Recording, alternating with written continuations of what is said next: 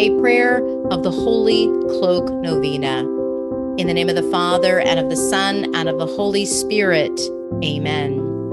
O glorious patriarch Saint Joseph, you who were chosen by God, above all men, to be the earthly head of the most holy of families, I beseech you to accept me within the folds of your holy cloak, that you may become the guardian and custodian of my soul. From this moment on, I choose you as my Father, my protector, my counselor, my patron, and I beseech you to place in your custody my body, my soul, all that I am, all that I possess, my life, and my death. Look upon me as one of your children.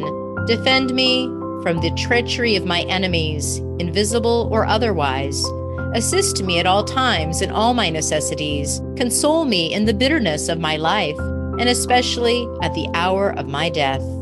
Say but one word for me to the divine Redeemer, whom you were deemed worthy to hold in your arms, and to the Blessed Virgin Mary, your most chaste spouse. Request for me those blessings which will lead me to salvation. Include me amongst those who are most dear to you and I shall set forth to prove myself worthy of your special patronage. Amen. Saint Joseph, pray for us.